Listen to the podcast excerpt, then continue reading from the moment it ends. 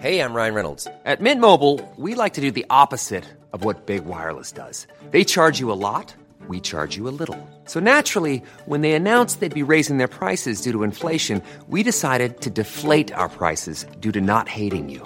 That's right. We're cutting the price of Mint Unlimited from thirty dollars a month to just fifteen dollars a month. Give it a try at mintmobile.com slash switch. forty-five dollars up front for three months plus taxes and fees. Promo rate for new customers for limited time. Unlimited more than forty gigabytes per month slows. Full terms at mint mobile dot com. Hey y'all, Ryan Sprague here.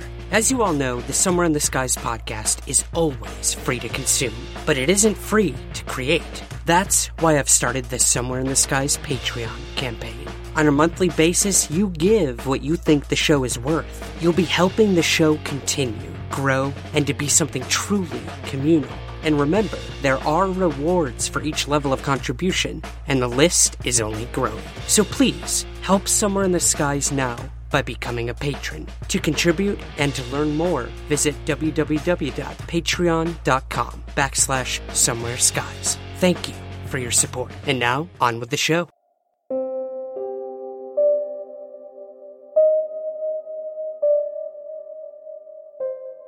This was the first time I'd ever consciously seen those things.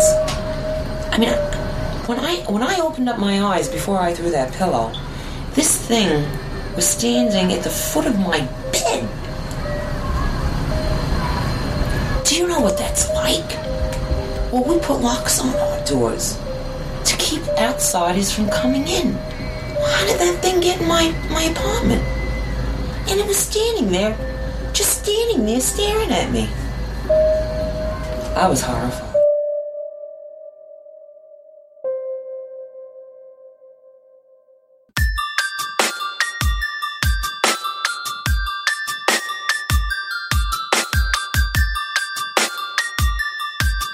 This is Somewhere in the Skies with Ryan Sprague.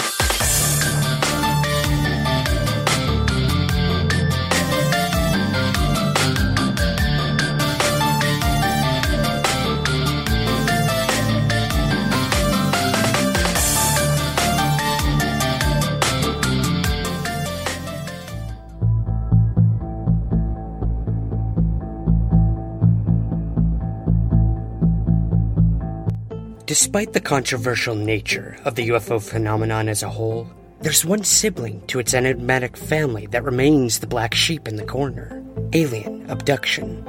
From the strikingly human story of Whitley Strieber in upstate New York to the mysterious case of Travis Walton in the backwoods of Arizona, abductions have made headlines around the world. Most shrug abduction allegations off with a skeptical shoulder, chalking it up to sleep paralysis, concocted hoaxes, hypnagogic hallucinations, and suppressed memories of childhood trauma. But one man dared to take the phenomenon to heart with a compassion unlike most. That man was Bud Hopkins. Well, the first thing I'd like to say is uh, I uh, have been dealing with the phenomenon for a long time, and I know that when people come back from an abduction experience, very often what they remember is not exactly what happened. It's as if their memories have been altered, played with, whatnot, through some sort of hypnotic means. We don't know what happens. And we know that they have been told certain things sometimes, which is obviously not true, and there's a certain degree of deception. Hopkins encountered many abduction stories that may be explainable as a result of the aforementioned reasons, but some would stick with him as genuine and deeply complex. And in the case of one woman in New York City, the abduction account would change both her life and that of Hopkins forever. Bud Hopkins was coming off the heels of two very successful books concerning his hypnotic regression work with individuals spanning the globe who claimed to have been abducted by beings from other worlds. Missing Time, the publication that would ultimately revolutionize the abduction phenomenon, had instantly become an international sensation. Soon after, he released his second book on the abduction topic, Intruders: The Incredible Visitations at Copley Woods. But in his second book, Hopkins focused more in depth on an individual case concerning Kathy Davis, a multiple abductee who would recall her frightening encounters with small beings, who would literally float her out of her bedroom window, take her aboard their craft, and experiment on her. It all began with this photograph. After the publication of his first book on U F O research called Missing, Bud received this picture from Kathy Davis of Indianapolis. Kathy claimed that the circle and strip of dead grass had appeared in her yard after she had seen a U F O in the area, and she wondered if the damage had been caused by a U F O taking off and landing. Oddly, she also mentioned that both she and her mother had similar scars, and neither of them could remember the causes. Her curiosity opened a floodgate of revelations. Under hypnosis, Kathy recalled not just the terrifying events of the night she mentioned, which culminated with her abduction, but several other close encounters that had occurred throughout her life. At the age of seven, she had apparently become an unwilling participant in a long-term genetic experiment. Kathy remembered none of this consciously. Hypnosis revealed that a sample of flesh had been removed from her leg during that first abduction by an alien creature she described as having a large head with huge black eyes. Now, if Kathy were the only person describing these encounters, one would be inclined, as she did herself, to doubt her sanity. But these drawings have been done by dozens of different people from various locations claiming similar experiences. Now, over the course of many hypnotic sessions, the purpose of these abductions became clear. Kathy had an ova removed from her body and was eventually shown a hybrid child, apparently part human, part alien. She was told that she was the mother, but could not keep the child. Obviously, this revelation, whether real or imagined, was devastating to Kathy. Kathy's story had a huge impact on others who claimed similar experiences, but none more than that of Linda Napolitano. Napolitano had previously been working with Hopkins on hypnotic regression sessions. She had written Hopkins a letter stating that she had an implant put into her nasal cavity during one of her abductions. The cavity was examined by a physician who insisted that she must have undergone some sort of surgery when she was younger. Napolitano never remembered ever having such surgery, an assertion confirmed by her mother shortly after. Hopkins, a New York City resident, lived only miles from Napolitano, so he decided he would work with her directly, having her attend his abduction support group meetings and checking in with her every now and again. But it was Napolitano who would contact him next, and the story she had to tell would ignite a flame that still remains burning today.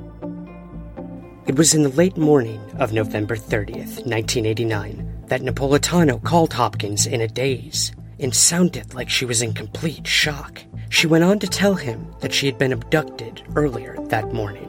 A few days later, she went under regressive hypnosis with Hopkins, and details about the abduction slowly began to trickle in. She remembered literally floating out of her bed and being carried through a solid window of her twelfth floor apartment in Lower Manhattan. Colors of blue and white enveloped her eyes as she ascended into a craft that was hovering over her apartment building.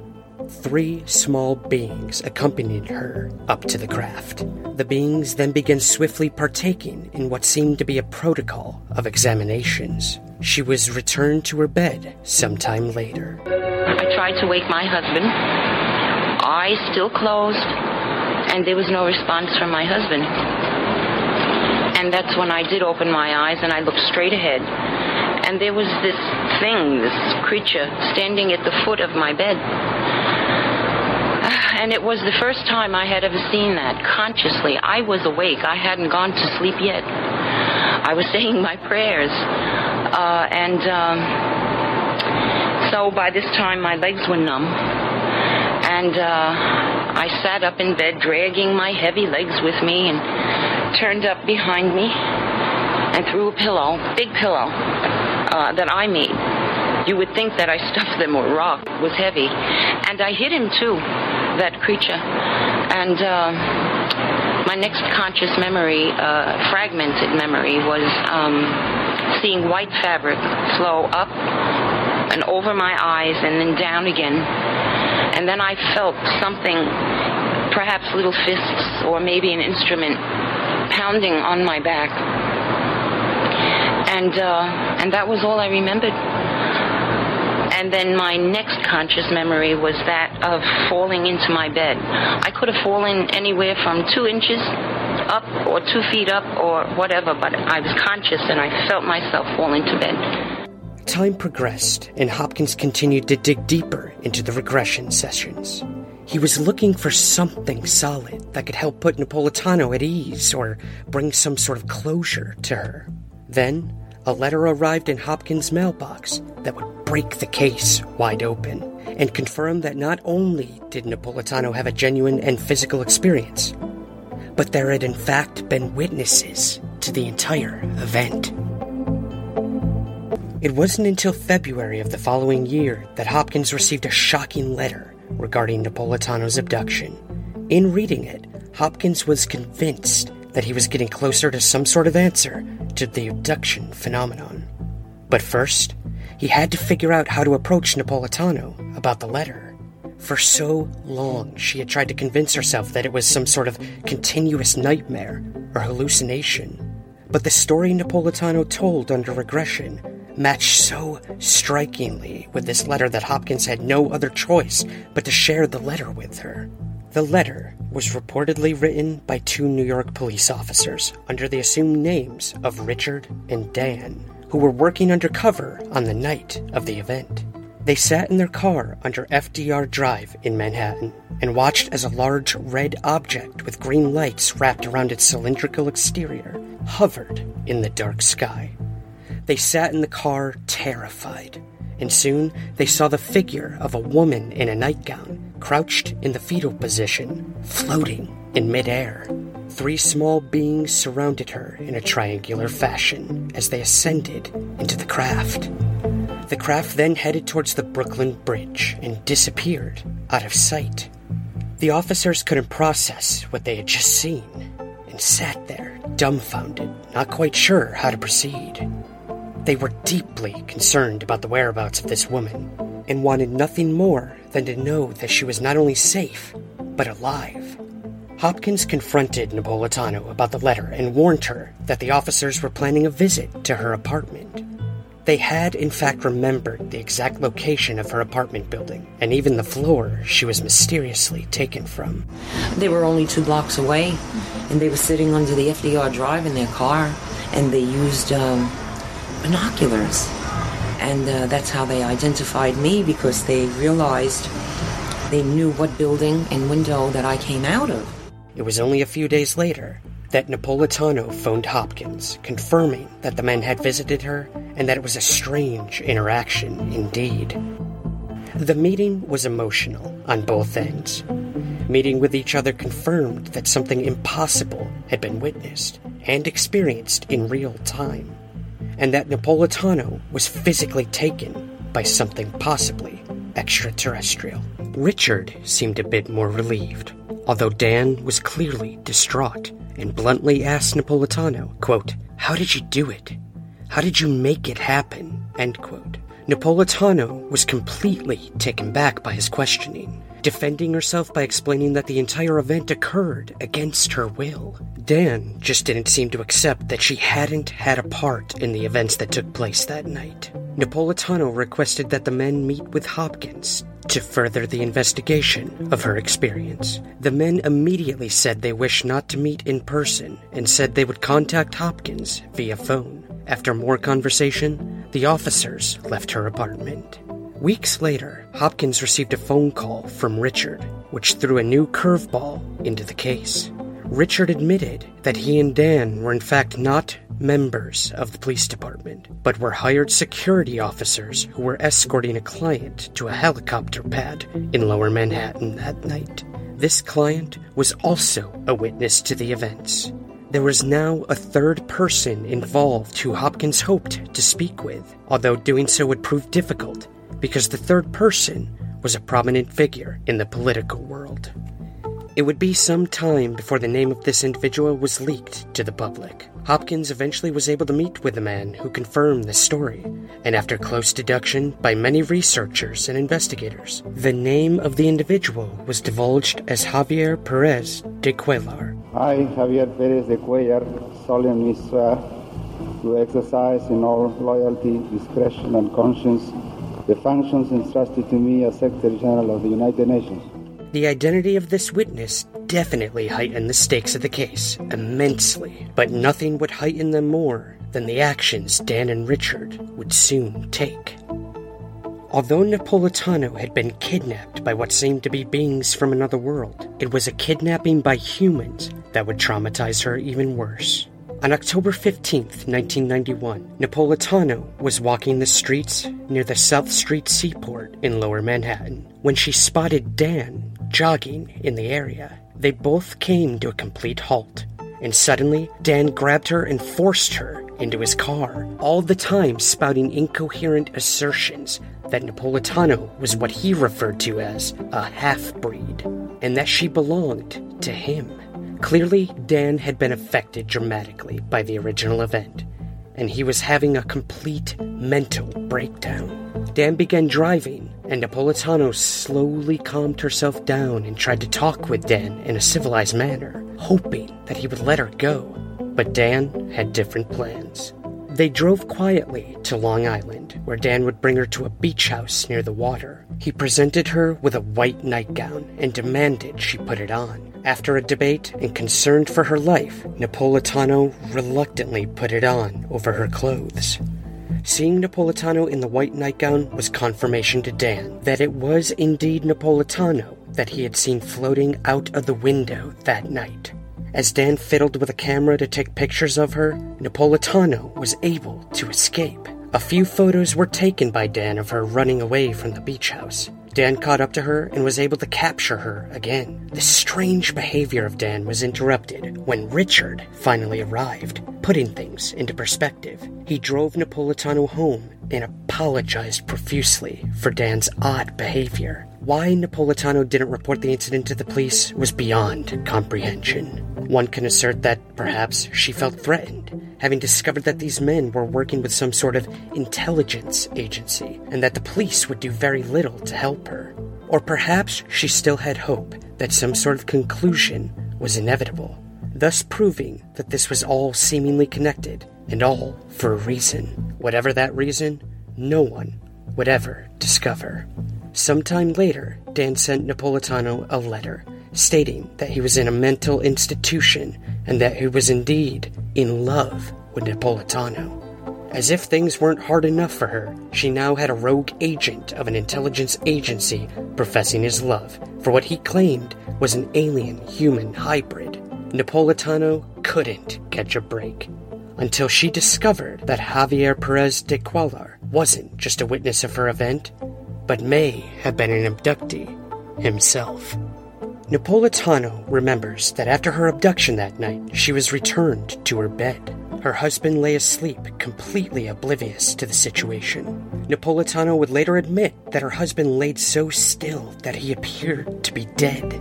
Shortly after the abduction, she went into her son's room, and the same was true for him. He laid there with small breaths, slowly escaping his body. Napolitano put a mirror under his nose just to make sure he was in fact breathing. After confronting her son about the incident, he said that he remembered being comforted by a man while his mother was being examined during the abduction. Hopkins would show over twenty different photos of different men to the boy, and without hesitation, he identified the mysterious man as Javier Perez. Hopkins now believed that this event didn't just involve the abduction of Napolitano, but perhaps multi-abductees. He confronted Javier Perez about this theory, and he would neither confirm nor deny the accusation that he was somehow involved or part of the abduction.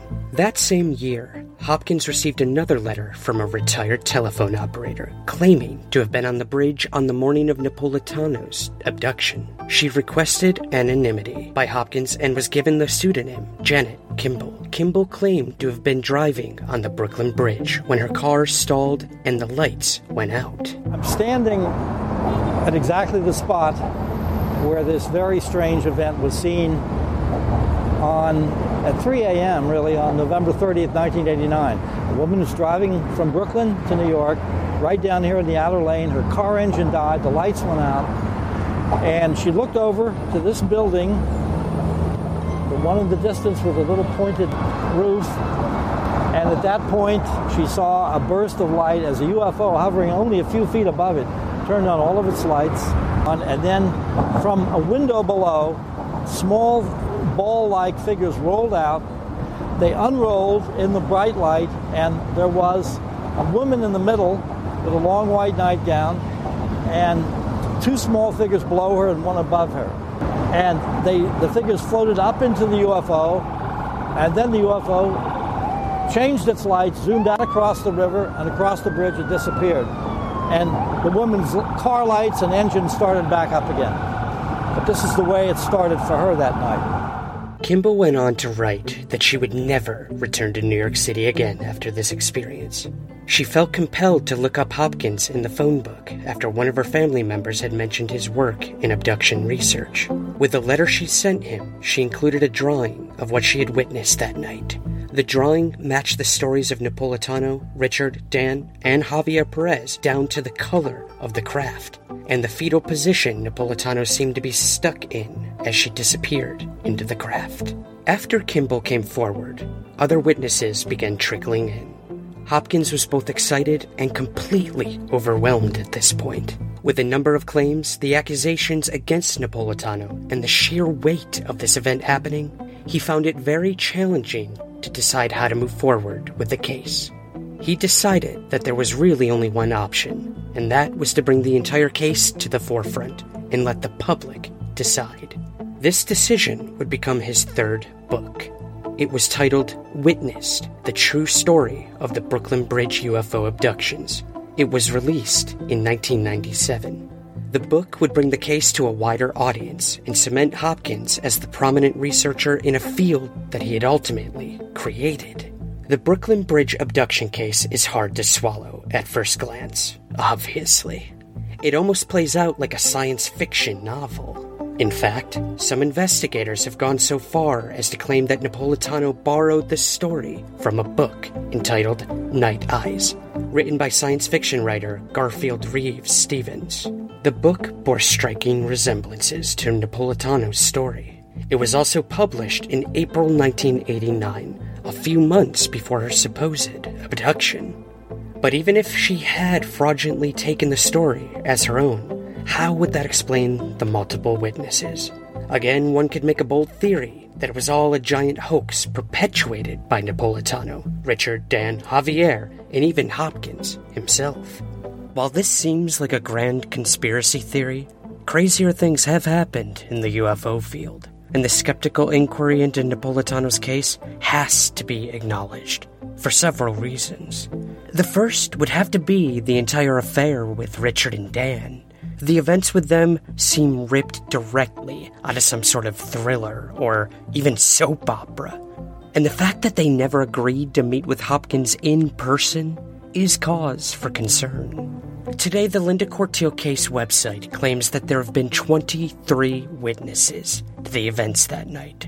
A staggering amount of people who can't fully be accounted for or identified. And skeptics continue to claim many loopholes to the story, arguing that many details of the case could be too good to be true. The apartment block that Cortile lived on was a stone's throw from the active loading dock of the New York Post. Not a single worker on duty that shift reported anything unusual at the time. Now, that could be due to their own schedule at the time in question. A more telling fact that counts against this abduction taking place could surround Cuellar and his limousine. Security personnel insists that transporting a dignitary such as the Secretary General of the U N is an enormous logistical process. Security teams often prepare high-ranking officials travel well in advance. A huge part of this is the timetables given. If the car that is transporting the Secretary General is even a few seconds behind schedule, then U N forces would have to move in and determine what, if any, action is required. Checkpoints are also set up and used to help determine whether or not lateness is an issue. So one really has to wonder, how were these men out there at three a.m. in the morning and there was no contingency plan set in motion when all of this seemed to have occurred? So these observations definitely leave room for debate, as is the case with any U F O event, especially when it comes to the abduction phenomenon. And while a large part of me remains skeptical of this case, I felt it only appropriate and fair to hear the other side. And to do that, I turned to someone who had a direct connection to the case, having assisted Bud Hopkins on countless cases, and this one in particular, we're now going to hear from U F O researcher, author, and my mentor, Peter Robbins. I wanted to hear his thoughts on the case and his personal experiences during this lengthy, extraordinary, and highly controversial investigation.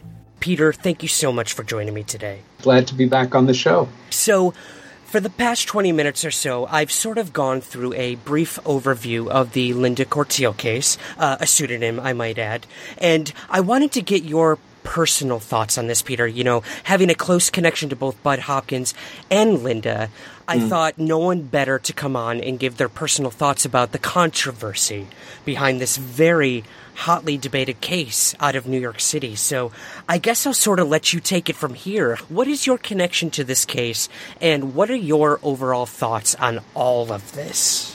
As certainly some of your listeners know, for many years, I had a good friend named Bud Hopkins, and for many of the thirty-five years that we were friends, I worked as his assistant. I guess a little backstory is appropriate here.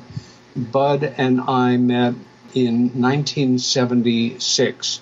I had gotten involved, obsessed with the subject of U F Os the year before, and the following year read um, an article, a case investigation, in the Village Voice, of all things, um, a newspaper, uh, legendary New York uh, publication, no longer in print now, um, but a weekly that never dealt in U F Os. And saw the headline walking by a newsstand, bought it, read it, thought it was about the best investigative work I had read in the year uh, that I had been seeking out uh, information, trying to learn more about the phenomena. The New York art world is a fairly small place in that I remembered uh, the name Bud Hopkins, Bud with two D's, because he had been part of a group show that I had seen as a young painter in New York. And um, I wondered if it was the same person who had written this brilliant analysis and uh, investigation of um, a case that uh, the following year, MUFON awarded the distinction of being the best case of the year, uh, that of George O'Barski. Anyway, uh, to cut to the chase, I cold called him out of the New York phone. Hey, I'm Ryan Reynolds. Recently, I asked Mint Mobile's legal team if big wireless companies are allowed to raise prices due to inflation. They said yes. And then when I asked if raising prices technically violates those onerous two-year contracts, they said, what the f*** are you talking about, you insane Hollywood ass f- So to recap, we're cutting the price of Mint Unlimited from thirty dollars a month to just fifteen dollars a month. Give it a try at mintmobile.com slash switch. forty-five dollars up front for three months plus taxes and fees. Promoting for new customers for limited time. Unlimited more than forty gigabytes per month. Slows full terms at mint mobile dot com. There's never been a faster or easier way to start your weight loss journey than with PlushCare. PlushCare accepts most insurance plans and gives you online access to board-certified physicians who can prescribe F D A-approved weight loss medications like Wegovy and Zepbound for those who qualify. Take charge of your health and speak with a board-certified physician about a weight loss plan that's right for you. Get started today at PlushCare.com slash weight loss. That's PlushCare.com slash weight loss. PlushCare.com slash weight loss. Many of us have those stubborn pounds that seem impossible to lose, no matter how good we eat or how hard we work out. My solution is PlushCare. PlushCare is a leading telehealth provider with doctors who are there for you day and night to partner with you in your weight loss journey. They can prescribe F D A-approved weight loss medications like Wegovy and Zepbound for those who qualify. Plus, they accept most insurance plans. To get started, visit plushcare.com slash weight loss. That's plushcare.com slash weight loss. Book, told him I was an artist interested in the subject, that my sister seemed to have had an experience. We had had a sighting together. He invited me over for coffee, and um, we had coffee for the next thirty-five years. I worked as Bud's assistant throughout the six years that he investigated what first became known as the Linda case, and um, grew quite close to Linda, who I still consider a, a good friend. I was there pretty much every step of the way as Bud went into detective mode. And I should say here, you know, we bandy about names and cases and uh, investigations in this field, but unless you've really read case investigations by individuals, it's very easy to just, um, you know, hear bits and pieces, form a, an opinion based on often not a lot of material, and, um, you know, then defend that opinion because it's your opinion. And, hey, I would have to say in the more than forty years that I've been involved in this subject, that six-year-long investigation, which I assisted in and received a lovely uh, credit for in the book, year after year, was by far the most complex, the most fascinating, in many ways the most chilling, and most as human um, a story as imaginable, but with so many extraordinary aspects that the logical mind is compelled to dismiss it as um, collectively too far out or too weird or too impossible. And I would say at whatever point we leave off on this discussion, listeners should remember one thing, which is the book that came out of this, a book called Witnessed, uh, The True Story of the Brooklyn Bridge U F O Abductions, is a must-read for any serious investigator or student of the subject. You have a chance to see one of the best people in the field ever conduct a years-long investigation with the skill, objectivity, knowledge, compassion, chutzpah, as you've ever experienced in a true story. I was there uh, working with Bud. In one of my capacities at the time was I responded to the mail he received. Uh, we're going back now to nineteen eighty-nine. And this is two years after Bud had published Intruders, a huge international bestseller. Certainly by U F O standards, I don't know how many languages it came out in over the years. A seminal investigation. And um, that, of course, followed his first book, Missing Time, which came out in eighty-one. People wrote to him from all over the world. And this is all pre-digital. And uh, Bud was very old school and insisted that literally every letter be responded to, even with a brief note on um, our stationery that I signed, or in some cases he did. And he had worked out a simple code for me to follow of um, symbols to put on the outside of an envelope when I had given him the day's mail after reviewing it. From, you know, a fan letter to X number of stars, uh, that this sounded uh, very compelling and uh, it should be followed up on. Should I do it? Should he do it? And I read this letter from this woman named Linda. Her pseudonym is Cortile. It's uh, another last name. Uh, Italian-American, lived in New York City her whole life, talking about concerns that she had. I was there when she first visited, um, demure, polite, very old-fashioned in many respects, still lived in the same neighborhood down uh, by the Brooklyn Bridge that she had grown up in, and in so many cases a very regular person of a certain archetype.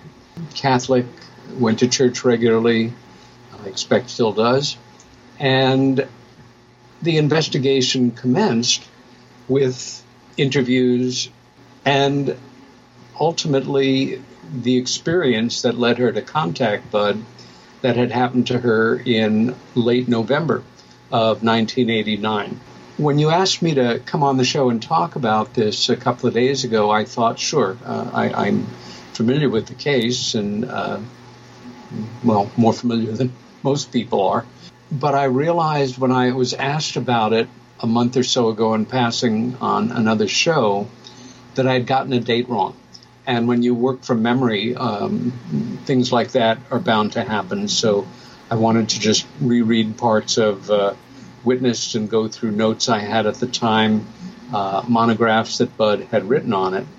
And as things developed, the central event became something that obsessed us both, that on the night in question, Linda, who had uh, a lifetime of experiences as um, classic abductee experiences, was taken from her bedroom on the twelfth floor, as I recall, of her apartment, in her nightgown, um, cold weather out, floated through um, the plate glass window uh, of their bedroom, her and her husband, who, as always, uh, remained sleeping, as is the way it is. Couples are separated at moments like this, and floated up into a large, glowing, circular shape hanging just above her building. What made this case, to use the dispassionate word, very different than any of her previous experiences was that it was not only witnessed, but multiply witnessed, even though it happened at about three in the morning. This is Manhattan. As you know, uh, as a uh, adopted Manhattanite, um, a lot of people work through the night. And what followed after Bud decided to publish a, a monograph on it and word got out about this particular event, letters started coming in from decidedly different individuals with different addresses, with different handwritings, with different postal cancellations, all of them describing literally the identical phenomenon. Uh, many people's first reactions were, oh my God, they're making a movie. How are they doing this? People seeing what they were seeing from different angles around Lower Manhattan. Uh, one memorable witness, uh, a woman who was returning from a friend's retirement party, observed, as a number of people did, this large glowing shape from the Brooklyn Bridge and observed these shapes going up into the disk. It moved away from the building, headed toward the East River, and dived into the East River to emerge further out on Long Island uh, at some discernible time later with three other individuals on board as well who witnessed Linda um, on the beach talking about something that comes up fairly often with abductees, a message basically about the destruction of the environment and the idea that we needed to clean up our act. It's generally interpreted as a, uh, you know, a, a logical message from these other intelligences to uh, take care of our planet. In this case, that seemed to be more opposed. Linda, who is a smoker and eats meat and is not particularly caught up in environmental causes, was, I, I don't even know the right language, controlled to do this in front of these three individuals, two of them security for the third individual, who we did not discuss their position or their name, alluded to certain things in the book, but in fact was a man named Pérez de Cuéllar, who at the time was the Secretary General of the United Nations, and along with security people was downtown at that time, for reasons we can only guess at. And we were left to assume that this was to take a, a person who dealt regularly with world leaders, give them this experience, and perhaps, I'm extrapolating here, the hope being that they might ultimately speak out about it. Pérez de Cuéllar never did.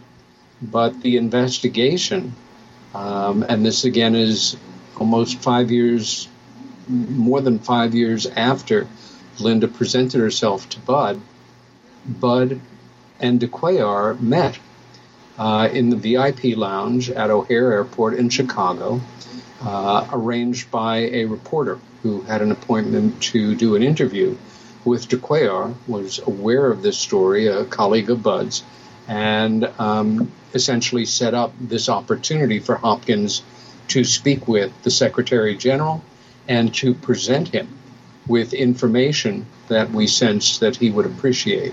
I remember very well how excited Bud was and the description of the event because I was working in the office when he returned from, uh, it was either uh, J F K or Newark, having come back from Chicago that afternoon.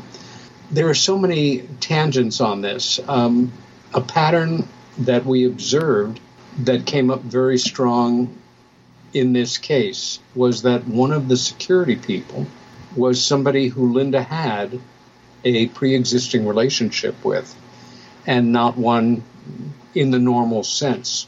She and this individual, Richard, his real name, were brought together repeatedly as children and observed. And they both remembered the quirkier, finer points of being respectively like five and seven years old and being brought together uh, repeatedly in childhood and adolescence, I would assume to be observed and perhaps even to set up or uh, put pieces in place that would later be played out.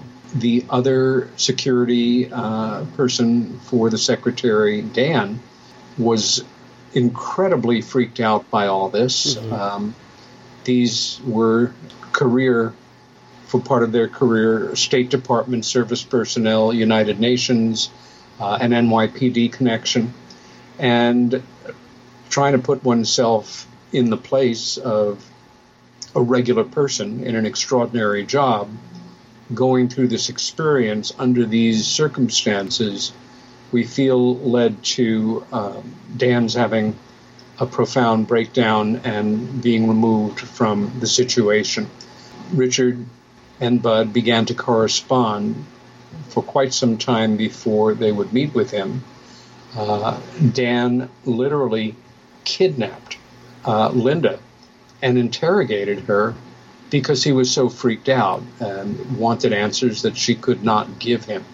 At this point, let me ask you um, if you have any particular questions that are coming up for you, um, because, again, the tangents go mm-hmm. off here, bearing in mind this was a six-year-long investigation. And a, and a very detailed book as well. I mean, we did. I did go over the Richard and Dan uh, incidents, you know, the, the kidnapping, uh, you know, the the breakdown. Uh, the correspondence with Bud. So I guess, you know, playing off of the Richard and Dan thing a little, Peter. Now, I guess I was unclear in my research of this case. Had Bud actually met face-to-face with these two individuals? I know there were, you know, taped audio that they had sent to Bud at one point. Uh, there were letters exchanged. Um, had he ever met Richard and Dan face-to-face would be my first question. Boy, I'm trying to remember now. I think he did meet with Richard ultimately. Okay. But, you know, I'm not positive. I'd have to double-check that. Mm-hmm, mm-hmm. Yeah, that, that would be my only question in terms of the discrepancy with the Richard and Dan affair, um, which, again, is, like you said, is so... It can go many different ways. It, it plays out almost like... like a, a thriller or soap opera, which um, is a lot of the, I guess... A lot of the, you know, the more skeptical of those with this case think that, you know, th- this yes. this story seems too good to be true, you know.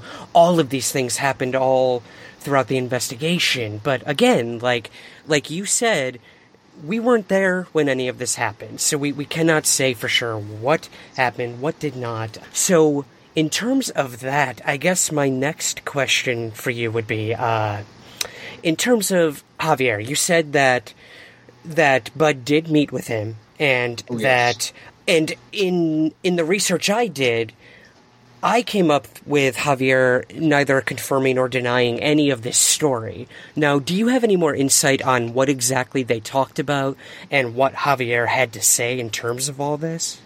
Oh yeah, and um, again, this is one of the reasons why, if if I'm on a show and, and somebody asks me to talk about a case, uh, either that I have an opinion on or was involved in, I will do it and we'll move on. Mm-hmm. This is one of those rare instances where I would say to anybody listening who has questions or whose eyebrows are going up or rubbing their chin rhetorically, read this book. It's... It's impossible for me to do it any justice, but um, I'm getting away from your question. And I think the best way to answer that is to uh, take us to back to that time in Bud's words. No, um, first, um, de Cuellar's wife was there and at times within earshot. Bud was there with a reporter, and this was prearranged. Um, the material that he gave to the secretary was acknowledged essentially with a nod. But let me um, jump right into the text here of Bud writing about this and beginning when he got home that afternoon. Okay. This is not something that he was reflecting on um, years later. Walking slightly behind my reporter friend so as not to be uh, immediately seen by the third man, I entered the airline's V I P lounge, a quiet place with deep, luxurious seating and discreet bar. A dozen or so people waited for their connecting flights, and I immediately spotted the third man sitting with his wife reading. My nervousness abated somewhat uh, when I saw no sign of a security detail. Walking over, the reporter introduced himself and then said, "This is my friend Bud Hopkins, a colleague from New York." I looked at the third man, whose passive, phlegmatic expression registered no change. He asked no questions about me, who I was or why I was there, and turned to the reporter, who began talking to him about finding a more private place for the proposed interview. Nervously, I handed the third man my bulging package. "Sir, this is some material I think you'll find interesting," I told him. With the warnings about not taking packages from strangers fresh in my memory, and with the awareness that the third man must have been thoroughly briefed by previous security details about the danger of hidden explosives and letter bombs, I watched to see what he did with my suspicious-looking parcel. Without a break, he continued speaking with the reporter, while unobtrusively unzipping a small carry-on suitcase, he quickly tucked the package inside and closed the case. Not a word was directed at me, not a question about the package. Moving on here. The frustrated reporter continued to press the issue, asking if he ever remembered seeing anything strange late at night in the area. And again the third man paused and thought for a moment, saying softly that maybe one of his bodyguards might have seen something, a light, years ago, but didn't remember anything now. "I'm sorry I can't help you," he said. Uh, you could try to contact some of my bodyguards. Let's see. I believe one of them had a Russian name. What was that name?" Throughout, his responses had been gentle, extremely unruffled, and very low-key. What was missing was any sense of surprise or anger when he saw that his name had appeared in print in such a context. He did not say, "How did my name get mixed up with this?" or "This is ridiculous," or "Who wrote this piece anyway?" The responses one would logically expect a well-known person, protective of his reputation, to make. It continues on, but Hopkins' um, skills as a human observer and deductive abilities, for me, are legend. Um, and while I, you know, it's it's so many memories come up. The letters that we received were very poignant. All of them hungry to find out what in the name of God they had seen. None of them wanting attention, none of them wanting money, uh, none of them wanting anything but information. Also, as trained artists, uh, Bud was a, a very well-known painter in New York. I was an aspiring one. We received drawings in at least half of these letters, most of them by untrained artists. And there is something very poignant, I think you'll agree, about witness-related drawings from regular folks. They have not studied art, but they have such intensity and high intention. And in this case, there was a certain lighting sequence and a specific uh, quirk to the shape. And son of a gun, if all of these different drawings didn't capture it to some degree. Mm-hmm. Again, seen from different angles, different positions, different locations. I I still find this, again, to be the most memorable U F O case I've ever worked, and that includes Rendlesham in terms of the hyper-specifics of the event. And for me, the ethics, if you will, the honesty, the character of the central individual involved. Linda is not, is not you know, um, a Machiavellian uh, sophisticate. She graduated from high school, um, got married, had two sons. Not surprisingly, uh, the impact of these events extended into her family. If this brief conversation that we're having, although I'm doing most of the conversing, um, produces any result for your readers, I um, ask you again in a way that I, I normally would not. If you're interested in this subject, If you find this challenging or too challenging, or want to know more about it, or see the work of a crack investigator, a world-class investigator, sticking to an important story year after year. And I have to laugh sometimes because I think if Hopkins had gone into law enforcement instead of the arts, Lord help the criminals of this world.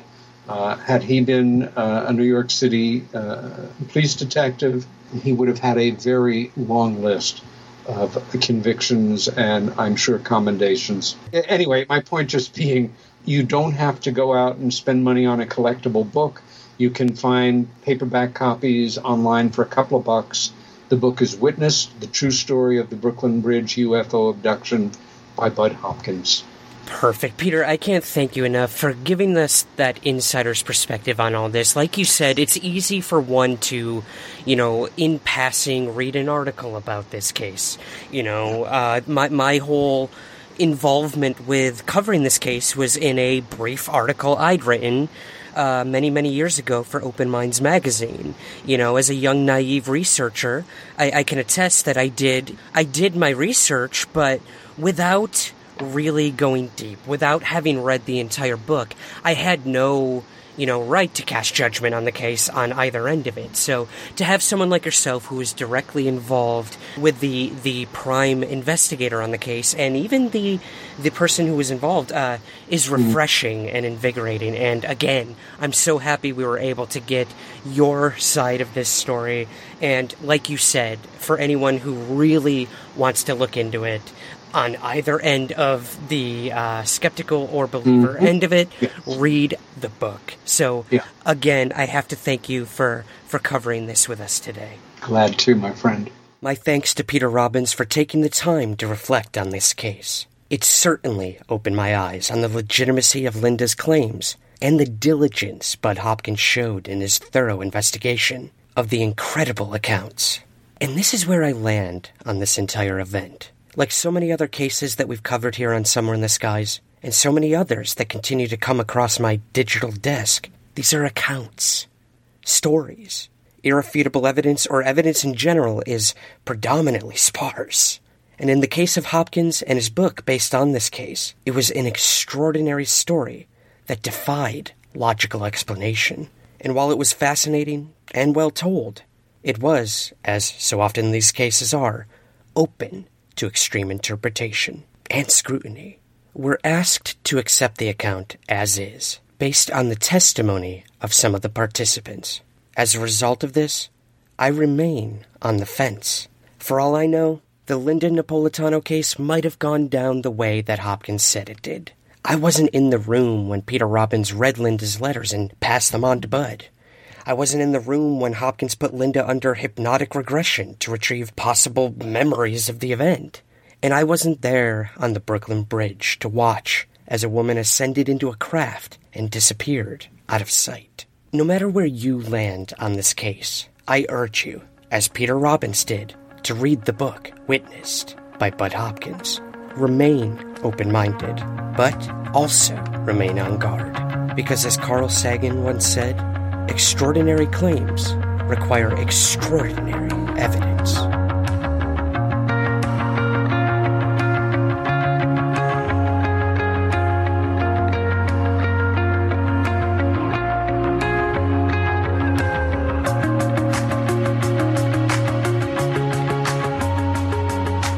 Somewhere in the Skies is produced by Third Kind Productions in association with the Entertainment One Podcast Network. To learn more, visit entertainment one podcast dot com.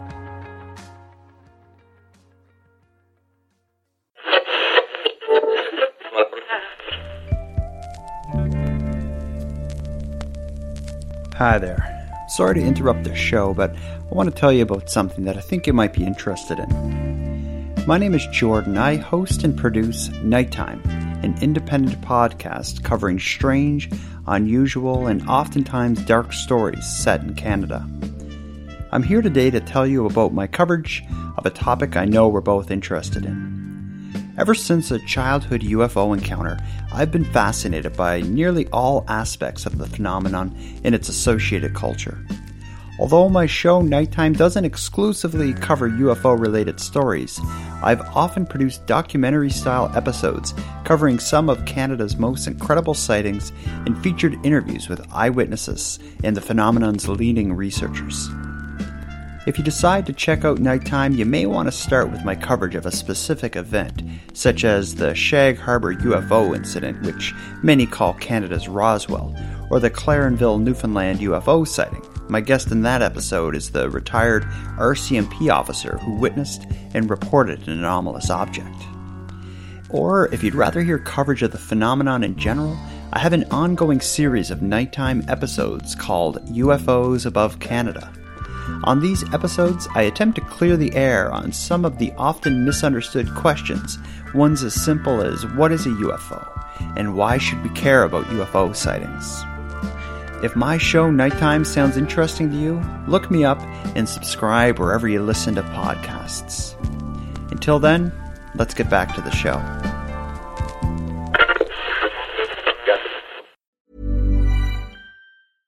Hello, this is Danny Pellegrino, host of the Everything Iconic podcast, and I'm here to tell you all about Splash Refresher, because hydration is mandatory, but boring is not.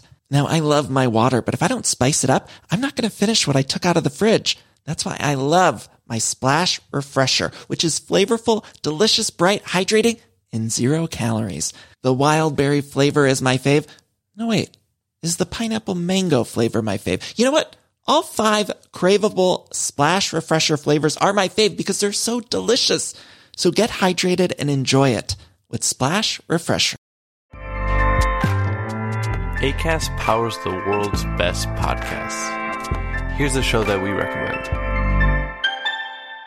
The Real Housewives is a guilty pleasure for most, but if you're looking to not feel guilty about that pleasure, tune in to Everything Iconic with me, Danny Pellegrino, where I break down all the messy moments and behind-the-scenes antics of Bravo's popular franchise. And on Everything Iconic, I also interview celebrity guests like Kelly Ripa, Kiki Palmer, Drew Barrymore, Cameron Diaz, and more about their guilty pleasures, their past work, and so much more. So if you're pop culture obsessed and find yourself watching way too much reality T V like me, tune in to Everything Iconic with Danny Pellegrino, wherever you listen to podcasts.